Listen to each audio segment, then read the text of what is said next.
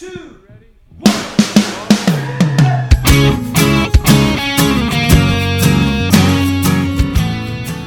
Hello and welcome to Say That podcast where your big questions get real answers. My name is Matt King. I'm your host here in the city of Chicago, and joining me here is Ben Fitzgerald, the founder of Mission USA. I'm back. The people don't know you were gone, but he was. You have to believe us. Joined, also joined by the director of Mission USA Productions, Jed Brewer. I've actually changed my name now to Cojed20. Okay. I'm trying to capitalize on the current news cycle and really, you know, boost my uh, profile. Uh, I- it's not that you're you've split and that you are the co-Jed in the way of a co-captain. no, no, no, no. Okay, just one of you, and you went 19 to 20. so yeah, that's right. good. That's right. I'm, it's one better. Yeah, we, we are not joined by regular co-host Lee Younger. He is, uh, according to what he told me, he's had a long day with a lot of family in town. So one of his delight, his wonderful uh, daughter is in a, a school production, and Oh. there was a lot of time with that, and had to do that, that this evening. But can we be sure that he isn't infected? What? Because I feel the need to declare a pandemic emergency. Emergency.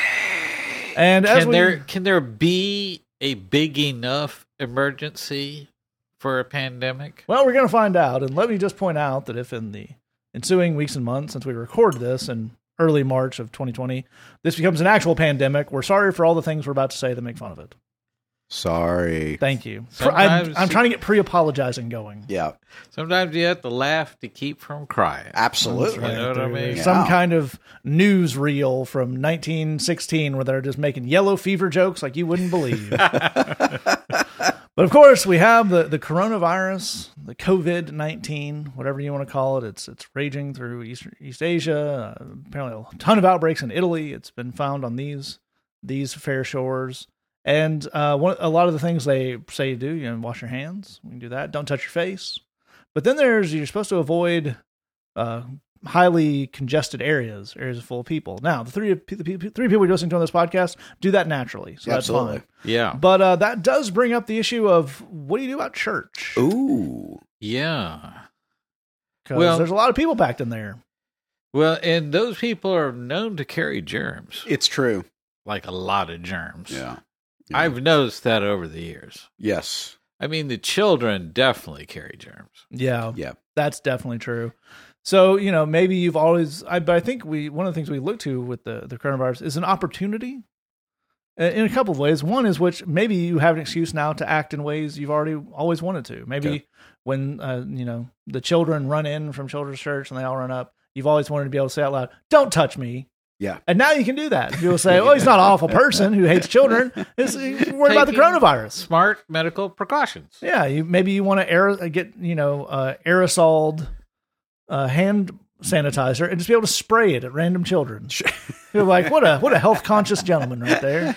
Well, you know, too. Uh, so sometimes they have like things they want you to show up for that Right. you don't want to show up for. Sure. Well, now you got a golden excuse. Absolutely. Ah, qu- self quarantine. Self quarantine. yeah. You know, Glenn, we're having our our uh, prayer fun run at 4:30 on I'd Wednesday love- morning. I'd love to be there, but I feel like it's prudent for me to. I wouldn't want to give you a deadly virus. That's just me being unselfish. Wow. We're Glenn's starting so a new thoughtful. a new thing where we knit uh, scarves for people, which Yeah. is cool. But you also do that during the fun run. yeah, that's It's at 2:30 in the morning, only after it's rained. Want to come? Well, you know, I'd love to. Um, unfortunately, I think I might give you all a horrible, horrible disease. Yes. Oh. Yes. So I, I- it could Very be that selfless. it might be that I don't. But I could. But either way, I'll be watching that TV at the house. Yeah. Okay, well that's that's a self quarantining is what that is. Yeah. He's a hero. he really is. Now, there's another idea we haven't thought of here. Tell me. I Like, find most ideas we haven't thought of. Now, some of us, uh, you know, you have a church you go to, you like, you feel good about. Some of us have a church, maybe it's in the neighborhood, maybe you've dealt with it previously, where you, you're not quite so fond of them. Sure.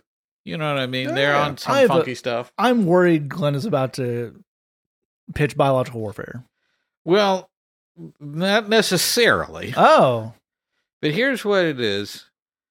You call in, I assume there's some sort of hotline, some tip hotline Probably. sure. They've always got a hotline. Sure. When there's a crisis, there's a hotline. Yeah. This is. A, I know this much. Yes. you say, "Look, I was at the service at the first uh, Overcoming Family Faith Community Fellowship, Family Fellowship, random name gem- generator name for a suburban church." Temple. And what happened was somebody in there had the sniffles. Probably they got the virus. Right. Yes. Here's what happens they shut them all in. now, think about how happy that make you. They ain't getting out. And here's what it is you got a basic Lord of the Flies situation happening inside that church. You certainly do. And that could be pretty. I'd watch that movie. Oh yeah. You know what I mean? Well, you know, youth groups have been doing lock-ins for years. Mhm. We're just giving them what they always wanted. That's right. Yeah.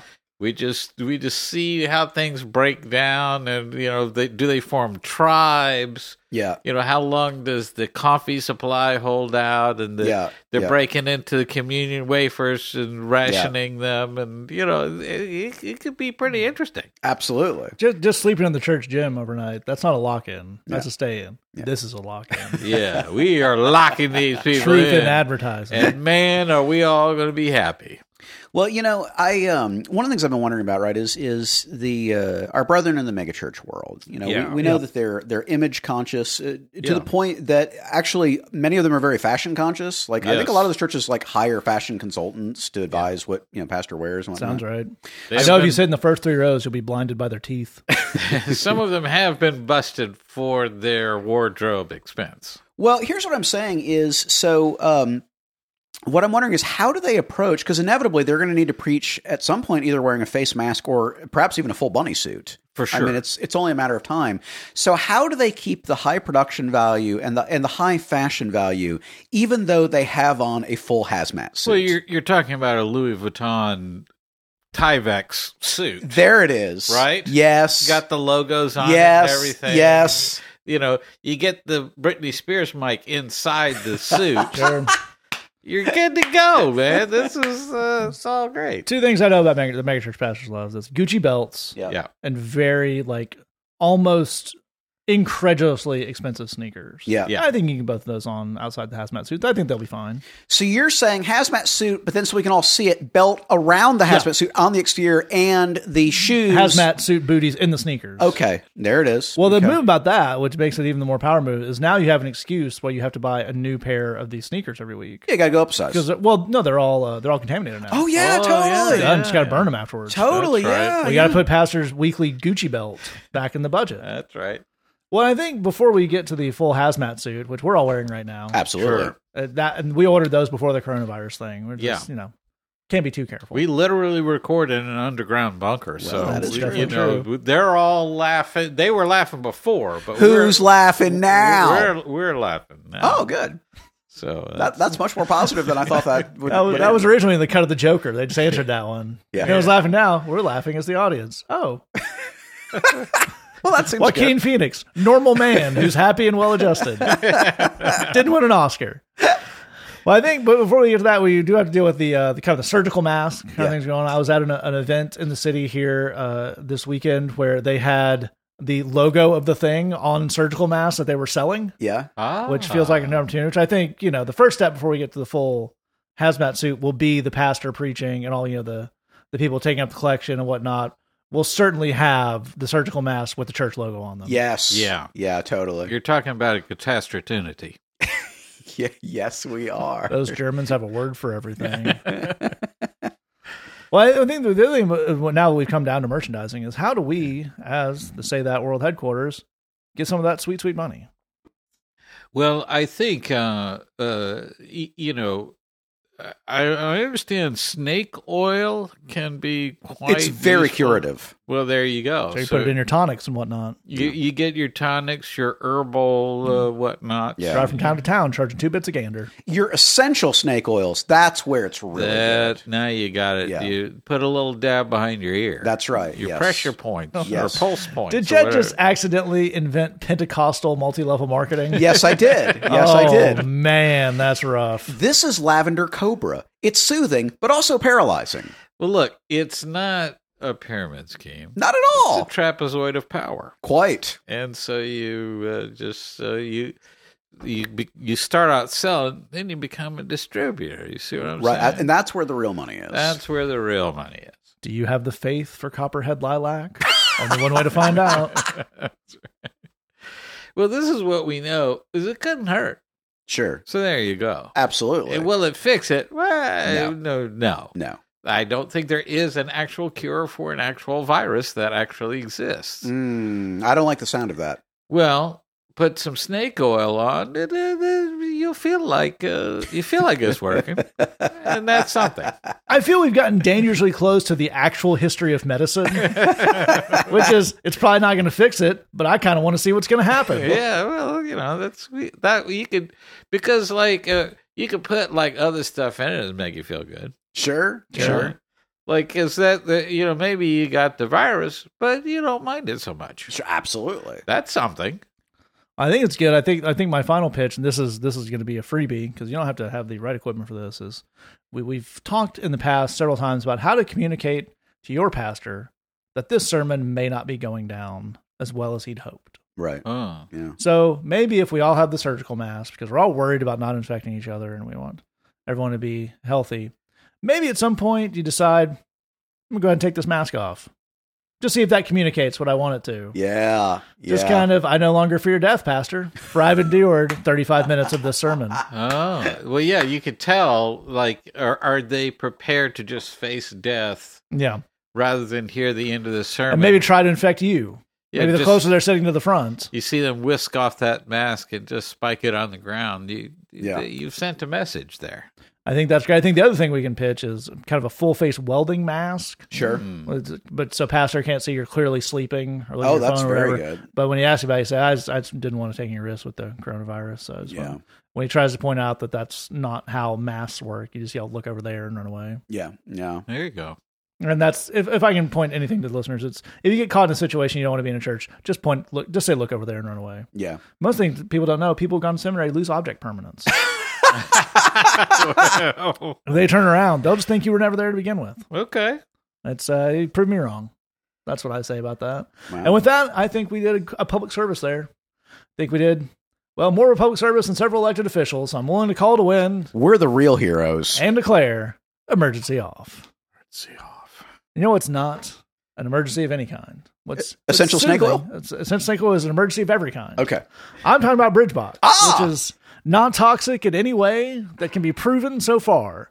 We Jed keeps pitching. Can we send him snakes in the bridge box? And I have to keep reminding him it's an email. Sure. Can't right. do it. Right. He said, "But what about Python?" I said, "That's not what Python is. That was a joke for four people, but I hope they enjoyed it.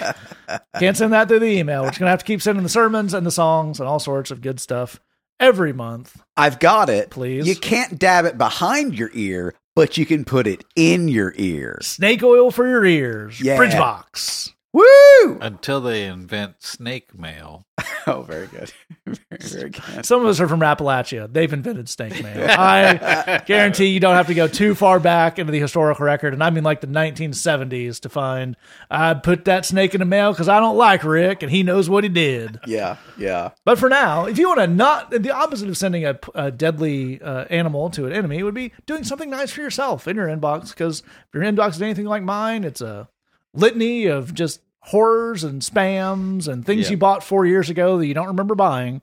But you can have a nice thing in there. The first of every month, Bridgebox, missionusa.com slash Bridgebox. All right, we're going to jump to our first question here. If you have this all the way to the end, I'll give you some ways you can touch this, or you can scroll down into your episode description and click the links there. First question comes in anonymously, and it says After a fairly long journey of living a single life, I'm excited to be engaged. What I have found interesting is that the same people who are excited for us are the same people that will tell us how hard marriage can be. Given that Matt is in a similar storyline, not sure I feel about my actual life being referred to as a storyline. is this where the Truman Show mask drops and it all Yep. happens? Hi, Ed Harris is here, folks. It's always good to see Ed.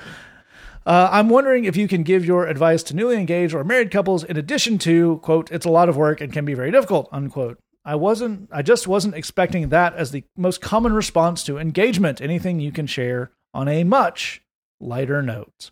And I think this, as someone who was recently engaged, married, I actually, uh, yeah, it's weird.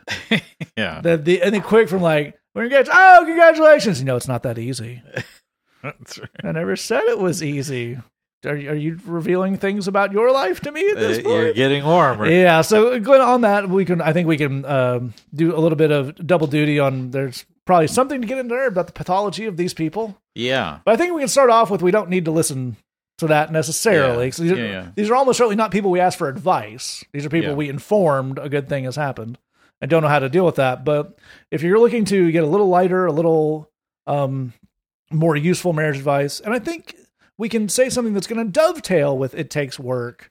Right. and you got to put work into it. That is true, but the tone doesn't necessarily need to be that dire, right? Well, for sure. I, I, you know, it's a big life change, and there's a lot of, you know, life is different on the other side of of that line, and you kind of can't fully describe that to mm-hmm. somebody until they experience it for themselves. So there's that. So you want to try and tell them it's a big change and whatever.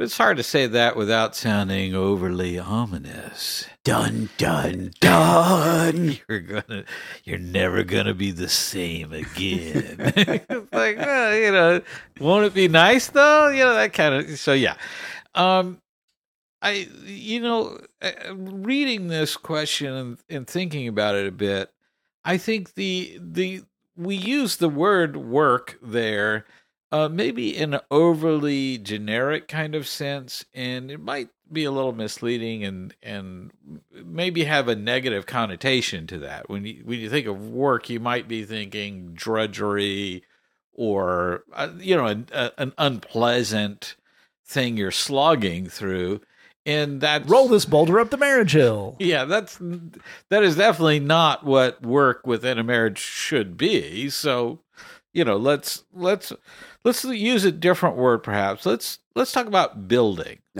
We're building a marriage. Now, obviously building requires effort, but the focus is on how we're building it, not just brute force labor. In other words, if I'm going to build a house, I'm going to try and come up with a better design. You're not. You're not just going to show up with tools and just do it. Yeah, I'm, I'm definitely not. Here's some wood. Do it. yeah, it, I, I I will actually have like a blueprint and a plan that I would go by. You know? A blueprint, of course. That's genius. Why didn't I think of that? right. So yeah, I mean that that a lot of people, you know, they do have that attitude of you got to bro it real hard and put a lot of bro energy into it. Uh, that's not going to do anything. You you have to have some form of plan, and you have to adapt that and and change it as you go, improve it as you go. Uh, but as I as if you if you dig what I'm trying to say there, the funny thing about that is if you build a really good design from the beginning, it actually saves you lots of work later. So the idea of just more work means better marriage is not hundred percent what we want to put out there. We want to build it smart from the beginning in order to save a lot of wasted effort down the line. So efficiency is a big part of that. Of of don't let's let's do things that give us a better marriage with less effort and move more efficiently. So, you know, if think about it like this, if you have a hole in the roof of your house, there are any number of different ways you can approach that. You can say, well, you know, let's call a professional who knows how to deal with that and he can give us some advice. That's an option. You can say, well, you can, it's only going to be so much rain. It's only so much is going to leak through the hole. I think we can just put a pan underneath it and catch the rain. Problem solved there may be rot and you know insects and problems and widening issues Other but things. that's later. We don't have to deal with that now.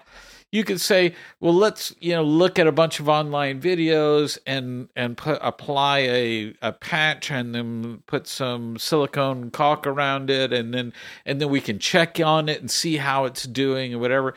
But the funny thing is is the the better or more thought you put into the design, the more you learn, regardless of what the outcome is. If things go wrong, you say, okay, well, we know this isn't the right course. We learned how to use certain tools, so that's good. There's, there's a benefit to that. And now we need to we know that we need to go back to the drawing board. So having that all hands on deck, everyone is engaged. We're using as much of our brains as possible. We're not just trying to feel our way through that. Is going to help. So I, I, think what I want to land on there is this idea of of building efficiently from the beginning, and it, I think a useful exercise, as I uh, handed it off to Jed, is think of all the inefficient or or identify inefficient things that are happening in the marriage or the engagement now as you move into marriage. So that's here. Here's a good example: defending a position when you know you're wrong. Yep. That's going to make this a five-hour argument. Yep. You're wrong. Just admit it. That it won't. You'll feel better. They'll feel better. We will save time. I say Robert De Niro was in Star Wars, and I stand by that. Prove he wasn't. That's you know. It's just at some point you just you know let It, in our marriage we have the "You Are Right" song. If you're if if if somebody just this is the hill I want to die on, I'm going to make this point, and it turns out you're wrong. You have to sing the "You Are Right" song. If it's really severe, you have to do the "You Are Right" song and dance. Ah, that, that music a, theater number. It's a great tool to convince yourself don't go that far out on that limb don't defend yourself and you know you're wrong go ahead and and, and you know what have you uh, admit when you're wrong look at um, uh, nitpicking you know if someone's 95% right they're right don't the pick uh, yeah don't pick nits on the that last 5% because this argument's going to be five times longer those kind of things. Work on that efficiency to tighten things up. I think it's, it's all very, very good stuff. And Jed, I think another thing we can look at that uh, I can say is a very good piece of advice I got when I was getting married from actually both you guys, among other people who have very good marriages, is there are things that we can think of as this is a marriage problem. Yeah. This is, you know, this, this is the problem of two people trying to figure out a life together. Then there's this is an individual problem that is being expressed in the context of a marriage. Yep. Um, and the funny thing about that is those in a way can be the hardest ones to deal with if you're not willing because they're a little harder to fess up to, but they're also easier ones to be prepared for going in, right? No, that's absolutely true. So let's give a couple quick examples because I think that's a really interesting and, and important uh, distinction that you're making. So, um, something that I think all of us would look at as definitely a marriage problem is how do you have a combined budget that two people have a say so in and two people have an investment in that works for both of you. This is a fairly unique thing to being in a marriage that you'd be pretty unlikely to have outside of a marriage. Um, and yeah, I never, I never just bumped into my normal room and said, "Travis, how many candles do we need?" Exactly right. You know, so you know, figuring out how to do it—that's a skill. I mean, you know, if if you want to think about it, it's you know, it's along the lines of how do you set up the financials for a two person corporation? Um, if you've never done that before, this would be new to you. So th- that is that's a marriage thing that you've that you've got to figure out. Figuring out how to apologize to someone when you've wronged them that's not a marriage thing. That's just a growth and human maturity thing. Um, you should be doing that in all of your relationships. Not not just the one that you're married to. You you should be doing that in all of your relationships. You should take responsibility when you're when you're wrong. But I think one of the things that we find a lot that I think is extremely common is that you know the the thing about marriage, which to be clear, and, and, I'm sorry people have been weird to you. We're super stoked for you that you're engaged. Uh, we, we, wish Amen. you all the happiness in the world, and we have no doubt you're going to do great. Uh, marriage is worth uh, the effort and the time to make something beautiful and wonderful and amazing. And as we've already been hinting, a lot of people who get on that weird, but you know it's hard, are actually just telling you about their marriage. So you know, let's set that aside. But for a lot of folks, when they get married, what they, what they realize is they kind of have a person that they can't fool all the time.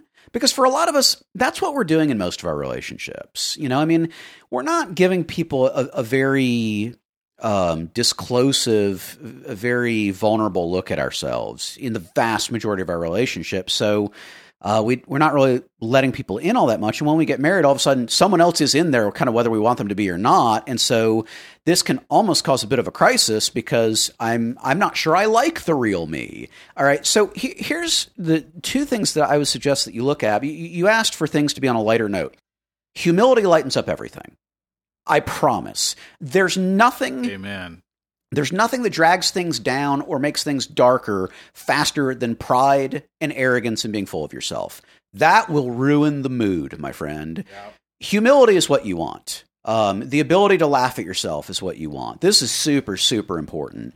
And and to that end, and this goes right along with what Glenn uh, was saying.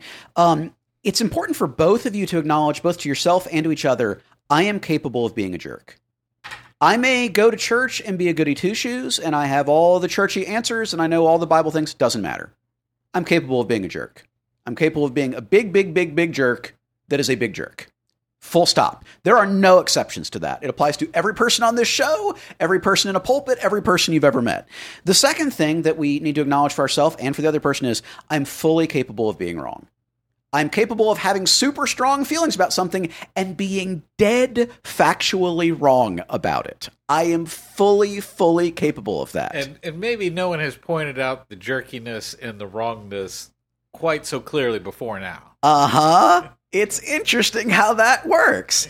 So I think we need to begin with those acknowledgments, and then we can develop, I think, two practices. Again, goes right along with what Glenn was saying that, that will make everything more efficient, and they're going to make they're going to make for a more trust based relationship, if you can dig it, which is really important. The first is when you are wrong, say the words, I was wrong. It will not kill you. You will get better at it and you will do it faster. There's no downside to admitting you were wrong, and there's a huge downside to refusing to admit you were wrong. Think about that for a second. You got two options. One of them has no downside, one has almost infinite downside. Go with the one with no downside. Admit when you were wrong. And the second thing that, that goes right along with it is apologizing. When you've, you know, you could be wrong about something factual as opposed to something moral, but when you've hurt the other person, apologize. T- take ownership of it. That that doesn't have to be the most dramatic thing in the world. You know, I I told you I would take out the trash and I didn't and I am sorry. You should do that. That's good. That's really, really good. That's super important. And the other person should do it too. Both of you need to be invested in this process. And the thing about it, A, that's going to make everything more efficient. It's going to keep everything way, way lighter because drama doesn't have a chance to build. But the other thing that's really critical that it, it may take a while to really, really manifest, but if you grow to rely on the other person to admit when they were wrong and to apologize even for little things when they you know kind of screwed something up that's going to build a lot of trust in this relationship um, a lot in a way that I'm not sure there are other ways to do it. And a good marriage is one where there's a lot of mutual trust. Um, that that's what you want. That's that's the good stuff. And and that vulnerability and taking responsibility, in my experience, is how you get there. It's all fantastic stuff from both these guys. Excellent advice. Um, and being that I've been married for six months, I will not proffer uh, marriage advice because nobody likes that guy. But I have very recently been uh, through the experience of getting a lot of weird tones and talks about marriage to the point where uh, actually with my now wife and fiance, we really kind of trying to figure out this exact same thing you're talking about. We came up with a few hypotheses that I think will will help you maybe understand what's going on and not not take it so personally. One is people have a weird need to be profound. Yeah. We see this all the time in ministry. Yeah. Especially if it's something they do. So the, if someone who is married, particularly in a church context, particularly if it's a male type person, may feel the need to say the we would talk about we talk about a physical stance where they square their hips, put their hands on them, and prepare themselves for the weight of the wisdom they're about to lay on you. Yeah. So yeah, it's not 50-50, it's 100-100, you know. So a uh, Thanks, Jerry. Let's all move on here. But so there's that, which people come by it honestly. I think there's also a thing of people don't. Uh, uh, people don't feel like they. Sometimes that's people you don't know very well. Sometimes people who you know well, who've been around a long time, have this weird thing where they like don't want you. They will. I've heard had people say to somebody, "I don't want to like only give you the good side of it, so you don't see what's going on," which is a bit strange. But I think you can wrap your mind around that if you know someone doesn't want that. That's a caring thing. And then the last one is start just in your mind developing a profile of who d- leans on this the most. And my guess is two things. One is people have been married a long time, which so you can see how they've had a lot of ups and downs that they are now kind of in a constructed memory way experiencing all at once. Um, the, the hardest things they've done in their life were with this person, and probably the top, if they've been together for 20 years, probably the top 50 hardest things they've ever done in their life involve this person. So that makes sense. The other one is did they get married young? Hello. just because with the things we talked about about kind of not really being fully developed and maybe had to learn things about uh, how to apologize and how to communicate and how to be a person. If you both if you got married when you were both twenty, Yeah. you didn't have any of those skills. There's no way the first several years of those marriage that marriage wasn't going to be super rough. yeah. That doesn't actually apply to you if you're you know, you talk about kind of being on a longer journey. If you've had some personal development of doing these things, you can understand that. So again, that doesn't solve it, but there's a certain I don't think it's entirely Christian satisfaction. We hear this thing and go, I think I know what this is. So I give you the gift of that little bit. We move on to our second question here. It also comes in anonymously that says, Hello there. I know you guys have dealt with depression in the past, but does it still come up now and then? Where you'll have a particularly bad day, week, where you just can't stand the person you are? And a, a fantastic question. We appreciate the follow up nature of it, as we always do. We certainly appreciate the honesty of it. And Jed, I, I really like a lot of what's going on in this question that idea of, I think, on kind of in online stuff, um, more motivational even stuff. There's this idea of you can push past this problem, which is super true. We can all get to a point of um, where be it depression or anxiety or whatever the, the issue is doesn't dominate our thinking in a day to day point like it may have when we're in a really low point. But that's different than it just kind of being banished forever, right? I feel like that doesn't get talked about enough. No, that's that's a really really good point. A quick disclaimer up front that's that's important. It's a disclaimer that also comes with a plug, which is the best kind. So first, the disclaimer part: um, not a therapist, What? not a doctor. All right. I'm outraged. I, I would be too. I mention that because Why are you wearing the white coat then? well, it's just a fashion statement. All right, fair enough. Uh, but uh, I mention that because, uh, and this is often missed online. Depression is a diagnosis. It's it's a clinical and medical diagnosis. Uh, Worth hearing. Unless you're we're interviewing a medical professional, you will never receive medical advice on this podcast. Exactly right. To that point, um, a friend of the show and a, um, a licensed uh, uh, PhD psychologist, Dr. Sunitha Chandy, was on our rock show, The Bridge Loud. Um, we'll give you the episode number here in a little bit. Uh, but if you if you'd like expert advice uh, from a person who does that for a living, uh, you can check that out. Uh, she's Uh, gave us just killer advice. It's great stuff. So the following is from personal experience. So I, I, I hope that it's useful to you. It's it's certainly a great question. I think for a lot of people, and again, depression is a very sweeping term that covers a lot of stuff that varies very greatly for a lot of different people. But but in general, I think that if you if you have a givenness to depression, and, and you're wondering, is that true for, for us? It's certainly true for me. Um, the idea of it just being banished forever is probably not very likely. Uh, there, there may be people for whom that's true. It, it has not been true for me, um, and I, I doubt that it's true for most people.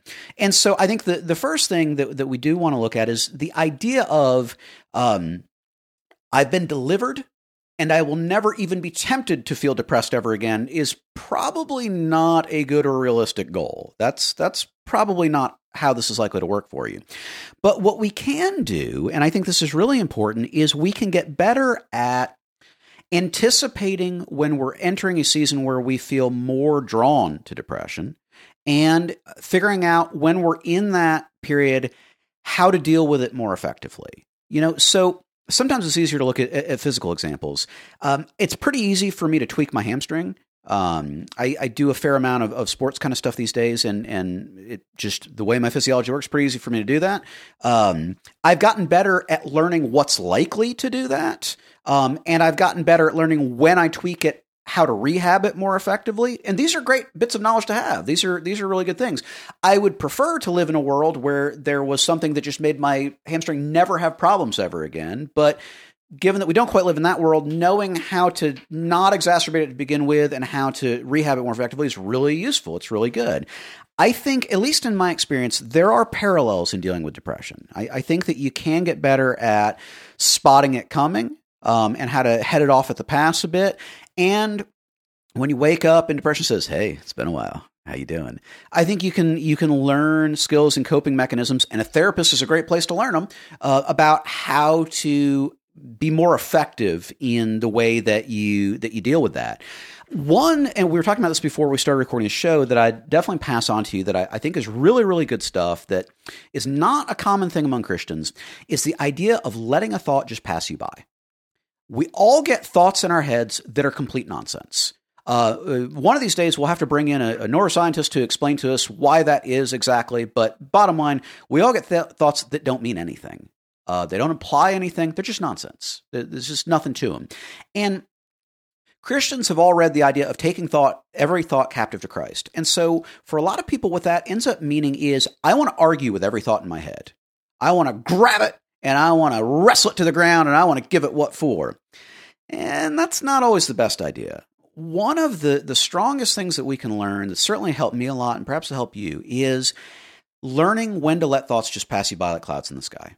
Uh, and just and just move on to to note that a thought has occurred and we're not giving it any more attention than that. That's not the same as denying that we had a thought. That's not the same as trying to force ourselves not to have a specific thought. It's just that was a thought and it's passed me by. Um, that's something that's helpful to me. Maybe it's helpful to you. The important thing is there are skills that you can learn to help when that depression tries to rear its head to be able to deal with it a little bit more effectively and a little bit more quickly. That three headed gargoyle had my second grade teacher's voice. But why was it giving me an apple pie recipe? Why indeed? Eh, I don't think it's worth uh, digging into much of that. And all great stuff from Jed. And he mentions that Bridge Loud episode that is the Bridge Loud 231 the podcast episode, which uh, posted on August 31st, 2018. It'll be at the bottom of your feed, or you can always check out the bridgeloud.podbean.com if you want to just be able to click to it on that. So, Glenn, uh, Jed gave us a lot of great stuff there. What would you add to it? Well, I, I agree 100%, particularly what he was saying there at the end. Uh, we, we have a lot of. Uh, a lot of stuff in our head that is sort of masquerades as a thought, but is really almost just emotion, you know, or just uh, uh an emotional thing that sort of takes the shape of a pattern of thought. Uh, but e- emotions are elusive and slippery anyway, so that that process of trying to grab them and solve them kind of doesn't quite work. You can you can if you have a pattern of thinking that you can you can you know figure out or what have you, but emotions will change about the time that you figure them out. So being able to let those emotions, as Joe was saying, just you know they're there they're happening you can see it you're not denying it you're not ignoring it you're just letting it go uh, letting that just pass over you or, and and move on to somebody else um, but I, uh, first of all, we're rooting for you. We yeah. think, uh, we think, we think you're amazing. We actually l- deeply, seriously, truly, honestly love the people who listen to this podcast. We've met a ton of people that that listen. We've we are genuinely, no kidding, fond of all those people. Totally. Uh, we love that you get us. Uh, we feel like we get you, and uh, we want. We're rooting for you. We're in your corner. Uh, here's the thing about depression. You ask if if we struggle with it, and you know what the interesting thing is. I think is when you look at something like depression, it has a way of going in a cycle, right? And I think any cycle thinking, you think addiction works in a cycle kind of way. If you think of bad, most bad habits have a, sort of a cyclical nature to it. So one thought leads to this thought, which leads to that thought, and it just goes around in a circle the thing about those cycles is they're sort of always morphing. So it's very slippery. So for me, I can feel negatively towards myself. I might not, you know, again, depression is a broad brush that, that as Joe was pointing out. I, I'm, but I could say it's it's a negative self image. I could say it's an I'm down on myself or whatever. But I can easily morph into hating the rest of the world off of I'm not myself. the jerk they are. Yeah, and and I don't see any contradiction in that. In other words, I say I'm terrible and everyone else is worse, which is that now we're getting pretty low here, yeah. you know, and that just and you know it just cycles in on itself and it goes around. So all of that morphing and shifting about makes it really tough to deal with because you're sort of solving a different problem every time that you're looking at it. So, what I think we want to do then is look at where are the roots of all of that stuff. Given that it might manifest itself in a, in a number of different ways, that can be hard if you were just chasing symptoms. So, we want to look at root causes. for me, any kind of a depressive thought almost always has its roots in a, a, a, self, an anger directed at yourself. You know, depression is anger towards turned inwards towards yourself. So, uh, being angry with myself and uh, connected to being angry with myself or and at myself, you know, directing it to me is a, a shaming mm. element. So guilt is when you feel about bad about something you've done. Shaming is when you feel bad about who you are mm. in your essence. Now those two go together. Of course, you you do something bad, and then you say, "I am that bad thing." So you know the guilt and shame work together. But for me, that depressive mind seems to always involve that self shaming, where you're just heaping that you are not worthy, you are not you you are not going to succeed. You're not going to have friends. So there's a future element to that. Uh, you, you're you're you're uh, taking all this and heaping it all that negativity onto yourself. I'm not going to solve that problem by chasing down all those symptoms. I'm not going to say let me turn that frown upside down. I'm not you know what have you. I need to be able to connect to something bigger than myself in order to solve this this issue. The problem with depression, and, and we've said it before, but pain alienates us and isolates us. And uh, depression really does that. You just don't feel like being around people. You just don't feel like you can function in, in a group. But the problem is, we as Christians struggle to figure out who we are when we're in that kind of isolation and what our what our worth is and what our value is. So we're all members of one body. As the Bible says, we all need each other, and and we all fit together that's good and it's useful. But it's if i say i'm a foot what good is a foot? Well it isn't any good just on its own. It's it's good when it's connected to a leg and a knee and a, you follow what i'm saying. It's it, it, you know so i can get very down on myself and isolate myself and because i'm isolating myself i'm down on myself and i don't have that sense of where how does it all fit together? So i think finding really healthy supportive eh, community where people are giving you feedback on who you are and what you are what you have to contribute that's a big part of turning that around. I, I totally agree. That's really fantastic stuff. I, I would go back to jed's kind of physical injury analogy um, i think has, has a lot of parallels here and one is uh, there's I think with depression is I think it's probably true with anxiety as well. There's an I there's a temptation to feel when it flares up of that you've regressed mm, or backslid yeah, yeah, in yeah. some way on the progress you made, which is not inherently necessarily true. Um, I I played uh, high school football because I'm from Tennessee and that's the law. I was not large enough to do it. I was not particularly good at it. Uh, it also left me with a totally wrecked uh, shoulder. Um, and some days it just hurts doesn't mean I screwed it up. Doesn't mean I, you know, did something wrong. It really doesn't mean I went out and slammed my shoulder into a 60 pound sandbag, which is what hurt it in the first place. If, you know, for four straight years, it just means it's a little tender and it tweaked. And as Jed was saying, you got to lay off it. You got to give it some rest. You got to, you do have to tend to it, but this is a new issue. This is yeah. not a return to a previous thing. But in the same way with physical thing, let's say you torn your ACL, if you tweak your knee, even if it's not a torn ACL, you might be a little jerky about, oh gosh, is that the same thing? Which totally makes sense. But um, it's a weird thing. But as you get more experienced at having kind of ridden the cycle of these things, ridden the ups and downs of them, kind of the move past and the, and the pullback on it, you will hopefully get a sense if you kind of actively pursue the thing these guys are talking about of the the mm, that's trying to come back. Yep. We're not going to let it. Yep. It's not a full version, but just um, there's the comedian Patton Oswalt t- had uh, some great bits talking about kind of personifying and third personing his depression of my depression's trying to trying to make a comeback here and trying to tell me this and it's I mean it, we appreciate his effort. Sure absolutely. And I would do the same thing in his shoes but we just I can't do it this time. And the, the things like that you will you will develop your kind of own language around that and coping mechanism of it. And you one of the best things you can do if you're having your first couple rounds of that is not give in to the panic of this is going to be a full regression to the lowest point when I was dealing with this thing. This is this is a, a flare up, and you we want to deal with it. we want to deal with it in the context of that uh, understanding. Move on to our final question here. It comes in anonymously that says, I started going to a church and I like it, but how do I do it right? I mean, I show up when I can, but is there more to it than that? How do I take it to the next level? And Glenn, where do we kick off with this?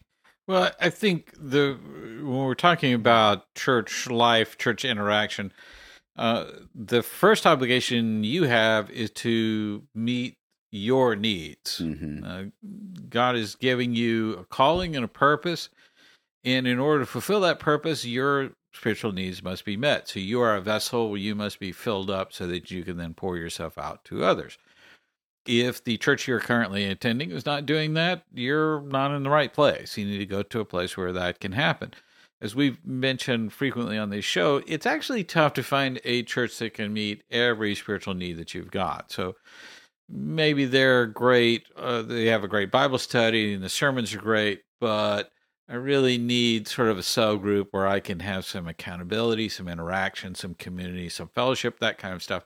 And that's great. And if that, that fellowship group is part of the church, that's great. If it's outside Not. the church, that's fine too. It doesn't matter. You, you, so you, we're going to uh, sometimes have to mix and match, and there's nothing wrong with that. That doesn't mean there's, that's a bad church. It just means you have to make sure that your needs are met. Uh, I think the problem we get into is when we say the church is everything, the church is supreme, and we must make sure the church is happy, and we must do and have a loyalty to the church. It's not important for you to have loyalty to church. It's important that you have loyalty to Jesus Christ. That's what being a Christian is all about. That's your obligation. Now, he can and should uh, say, Here is a body of believers. I want you to be in community with them, and I want you to contribute, and I want you to be consistent and, and committed, and I want you to be just what, like we were talking about before, you know, the hands and feet, and you know, function as part of that body and and fulfill a role within it. So that part is important. So finding something that you you have to contribute and contributing it, even if it's just setting up chairs or being an encouragement or working with the kids, any of that kind of stuff. But I think it's also super important. I I, can't think of a more uh, uh, clear way of saying this, but it's important to not be a church centric Christian. I think for a lot of Christians, church is the center of their spiritual lives. That's not that's not it. Yeah. Uh, it, it, uh, let's think of it. Let's do a little uh, mental experiment here. Imagine you had to be a Christian, but you could never go to church. Just and that's been true for a lot of Christians for a lot of you know facing persecution, whatever. You could meet with other believers. Uh, you could uh, in a home or in a you know, community center or whatever have you. Church could break out of that experience, but you wouldn't be able to go to a place called a church and do church culture things and church with stuff. hundreds or thousands of other Christians there. Yeah, it's just just uh, just a body of people, and that there was no steeple, there's no organ, there's no stained glass, there's no choir robes. If I stripped all of that away, could you function as a Christian? The answer to that question is almost certainly yes. Here's the answer behind that that would surprise you. You might be better off Yeah. in that. Now, why do I say that? I say that because most of the church that I experience is behind bars. There's no, there's no stained glass. There's no choir robes. There's no p- pipe uh, organ, any of that. And a big gathering is 20 people. That's a big gathering. That's right. Yeah, you're. It's a it's a very intimate setting with people with with real struggles, a ton of authenticity, and just raw. We're getting in this and rolling up our sleeves and going to work on uh, digging out of where we're at here and that kind of stuff. So it's very intense. It's very passionate. But I assure you, that's more church than most churches I've ever sat in before. There's there's just a level of, of intensity and, and passion behind that. Uh, I I and I'm energized by being around that. And we, we do music and we do all the stuff you know there the, that happens there. But I think we have that sense of church first of all doing stuff for us that it actually can't and won't do. But it's also this idea that that it should begin and end with that Sunday morning service. I think that's that's the mistake. If we looked at the Sunday morning service as the icing on top, then we'd have a whole different view uh, for most people on their their Christianity. I think the final point on that is if you're going to fit into any kind of community, you have to be patient. I say this as a guy who works with a lot of pastors. Most of them have no earthly idea. And I and let me just say this, and I'm not making excuses for them at all. If you had any idea the absolute nonsense some of these pastors have been taught, it would just shock you. It's crazy. I mean, it, it and it's not out there. People don't know really what sort of curriculum is covered in in in seminaries, and pastors don't know what's wrong with it, so they don't know to put it out there to other people and tell other people, here's what I was taught. And so that's what I'm going by. So we have to be patient with pastors who are trying to figure that out. And they're human, just like you are. They don't, they're, they're working that out. There's also people in your, your church is filled with imperfect people, just like you, and they're struggling, they're having their problems. So it's important for us to be patient with that but it's also important to know where that line needs to be drawn. Where now we're now we're in a situation where pastor isn't protecting me from the crazy people. Uh, the I, I'm in a situation where these people are a drain on my spirituality, not a benefit to it. We have to know where those boundary lines are, uh, so that we're patient all the way up to that point. And when once we know that we're past that point, we know it's time to make a change. That's all really, really good stuff. An excellent place to start. And Jed, if we were going to give people one kind of practical thing they could look for um, as they look, if they, I like the idea of this person talking about taking their church, attending to the next level, what would that be? So uh, that's a good question. We're going to start with a Bible verse because that's how you know it's good. Oh, yeah. there, I hope it's about smiting. Mm. there, there's a Bible verse. It comes from the book of Hebrews. It's ch- uh, chapter ten, verse twenty-five, and and this is the verse that gets quoted every time people have questions about attending church or not. Uh, and it says, "Let us not give up meeting together as some are in the habit of doing." So, um, takeaway is you you got to go to church. That's not exactly what that verse is saying. Yes, it uh, is. Must go to church. That's that's that's the actual exact thing it says, right? No, no. Oh. I mean, uh-huh. it, it, says you you should regularly get together with other Christians. That's mm. not exactly the same thing. But it turns out if we um, read the context, like the whole verse, it says a lot of other things that are very noteworthy. I don't like oh. where this is going. yes. in fact, it says that the point of the getting together is so that you can help and encourage others.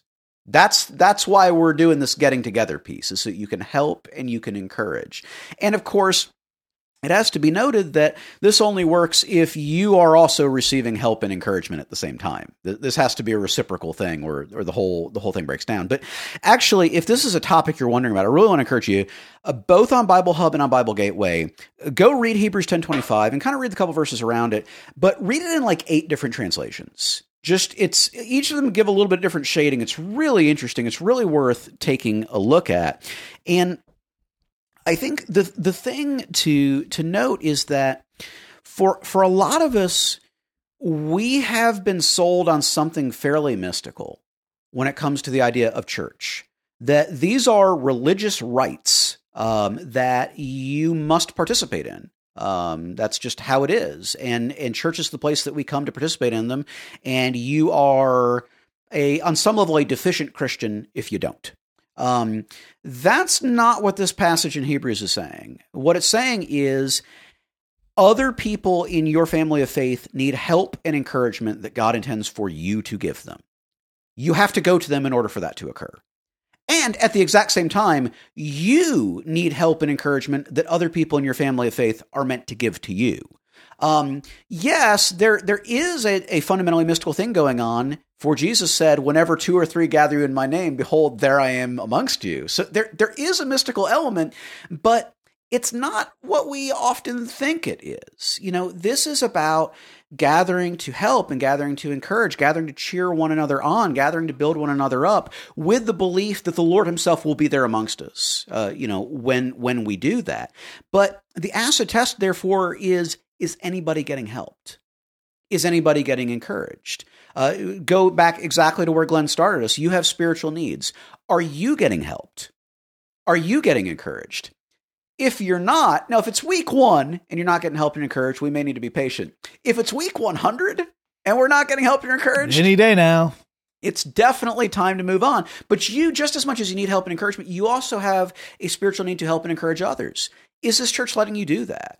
Are, do you have an opportunity here to be a help to others? Do you have an opportunity here to be an encouragement to other people?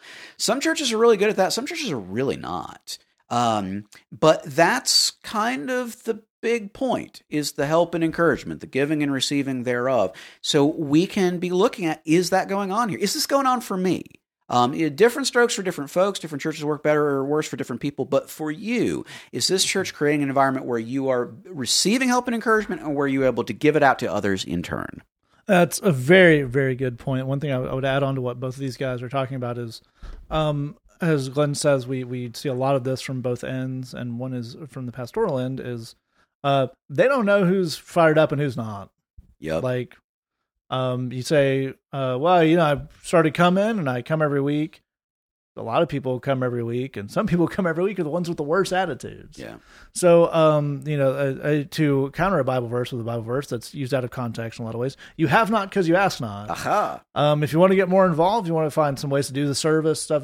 That's, one of those things you probably gonna have to be a little bit active about that. Not super active, you know. That may be asking if there's anybody they need help in the kids' church, or do they have something they do or they like to plug people into.